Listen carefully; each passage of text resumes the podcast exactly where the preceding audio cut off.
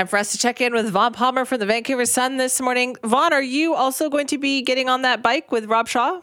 So here's the thing, Simi. That was a very funny interview with him, by the way, that you just did. But here's the thing I ride my bike every day for an hour, and I've been doing it for years. And I can't think the last time I missed a bike ride. So I'm well ahead of him on this. Uh, now, but does, but does, your bike actually go anywhere? Well, like, you... that's the catch, isn't it? it's an exercise bike in my basement command. I knew it. I knew it.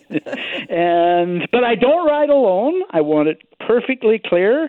My wife Dale rides her bike alongside of me and we ride, as I say, for an hour every day. And some days she's ahead of me. So um, no, I, I I got the bike riding thing down already. I of course uh, welcome Rob joining the ranks of cyclists and being a real one because this thing is going to be actually going somewhere. And I can't wait for him to show up in the press gallery modeling the bike shorts. So Neither can I. It's going to be a big day. Make sure, in exchange for your assistance and encouragement, that he sends you a picture. Oh, I've already I've specified many things, and I already made my donation, but I have specified some things that I want in return for that from Rob. So we'll follow his well, journey. Right now, this posted picture, as you know, is him in the Darth Vader outfit, standing behind Adrian Dix. So it's going to be great seeing him bike shorts. I love that too. Okay, so make, make sure people can donate. Go to you can just Google the words Tour de Cure and Rob Shaw, and you can get the information there. Uh, but let's talk about what's going on in the world of politics as well this morning, Vaughn, because boy, this story we've been talking about it for the last week, and it's changing. It feels like every day. Yeah, it is. So last Thursday, the government quietly introduced Bill 5, one paragraph long, and said this bill will assist the collective bargaining rights of government lawyers. Well, the lawyers said it did exactly the opposite. it limited what they could do, blocked them from forming their own union, forced them into a union they didn't want to join, and so there was a protest. But this is Thursday. So Friday, Saturday, Sunday. Monday, the BC Federation of Labor came out and sympathized with the lawyers and said, you, you, You're not supposed to tell workers which union they can join. The government doesn't do that. Workers get to pick their own union. This is the NDP, for heaven's sakes. Amazing they had to be told that. Well, Tuesday, something very interesting happened. The government put Bill 5 on hold. We've been waiting all week for the debate on this thing to start, and it didn't start.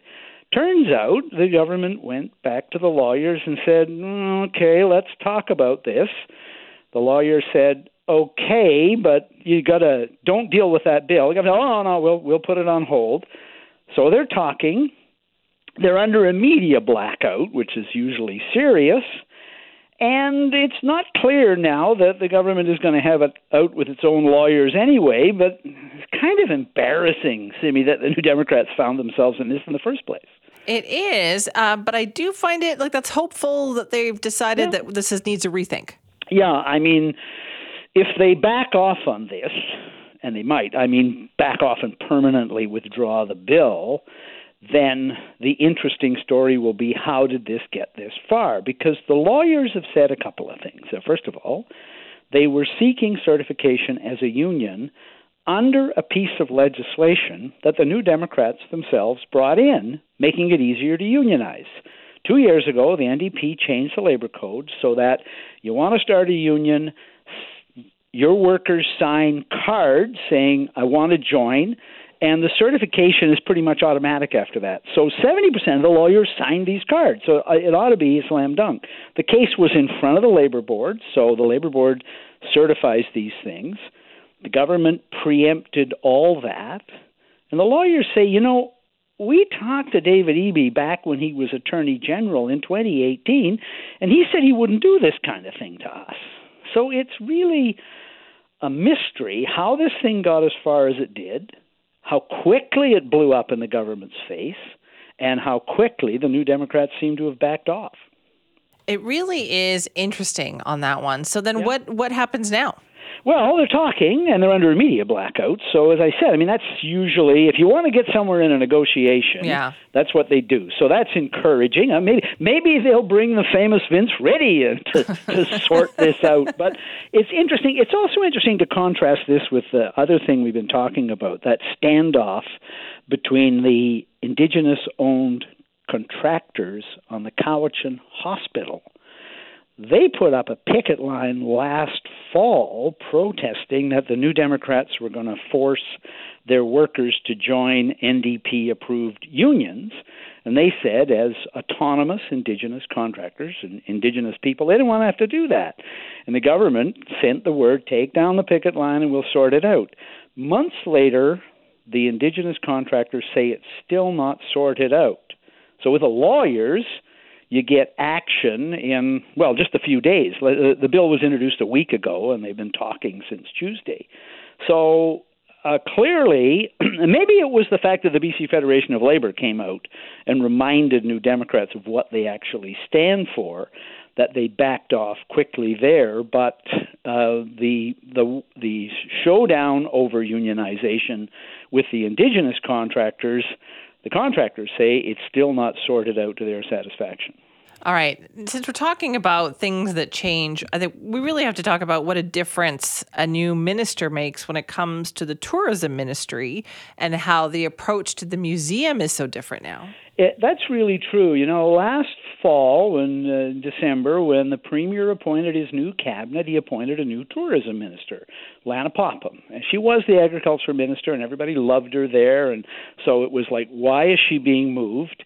There in the fine print of her ministry assignment was she's now in charge of the Royal BC Museum and she represents a riding in the provincial capital region. So she knows better than a lot of New Democrats the backlash around here over the decolonizing drive that led to the third floor of the provincial museum being closed permanently, the New Democrats said. Uh, Old Town, all the other exhibits uh, closed, and then that whole plan to replace the museum that's been put on hold and all that. But the interesting thing is, Popham is now, she's found her footing, and she comes out and says to Les Leyne, the Times columnist this week, I'd like to reopen Old Town. People miss Old Town. And she's speaking about her own constituents, right? Uh, and I want to see if we can find a way to do it. So that's a major change. We heard from the CEO of the museum back in January that Old Town, contrary to the initial reports, wasn't actually torn out. Some of the exhibits have been removed, others are still there. So uh, Popham says she'd like to reopen it. Now, she hasn't given a timetable for that or anything, but it's clearly a change of direction because we were led to think Old Town was history. John Horgan dumped all over it and said, "Hey, you want to see an old town? Go to Barkerville." Right? I mean, he was not sympathetic at all. The new minister clearly is. That's such an interesting turn of events, though, too, and offering you a tour. Oh yeah, yeah. So, so Popham comes up to me in the hallway uh, late last week, and to Keith Baldrey of Global, our, our colleague, and she says, "Hey, would you like a tour of uh, the third floor of the museum?" Well, you know, media have been trying to get into the third floor since they mothballed the whole thing, see what's there and what isn't, and suddenly the minister is offering, "Hey, come on, I'll show you around." Right? Well, of course we jumped at it, and a press gallery tour would be loads of fun. Uh, we get to see what's still there and what isn't. Uh, but she hasn't come up with a date yet. And mm, the rumor mill in government says that while the minister is enthusiastic about reopening Old Town, the CEO of the museum is not sure it's workable. So uh, we don't have a date yet. We don't have a date for reopening Old Town yet. Uh, Popham has said that Chinatown is still there. The Chinese community in in Victoria helped design Chinatown, and they said we'd like you to leave it the way it is. So they have.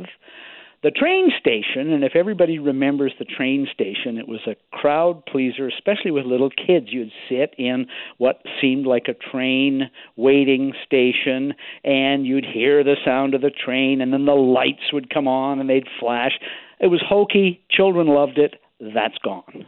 Huh. Okay, interesting. We've talked twice to the CEO Yep. of the museum in the last couple of weeks, and she seems very focused on just the whole consultation process right now.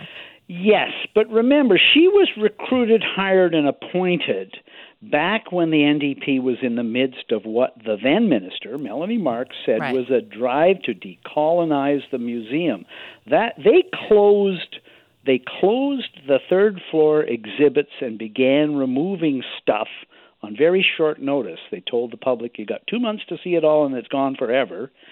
And they didn't even have a complete business plan approved or a design or a site plan for the replacement project. So that decolonizing drive was in full flight when she was appointed uh, CEO. So the rumor mill, as I said over here, is that uh, the minister, Lana Popham, and the museum CEO are not quite on the same page about how to proceed. Interesting. All right, Vaughn, thank you. Bye bye, Simi.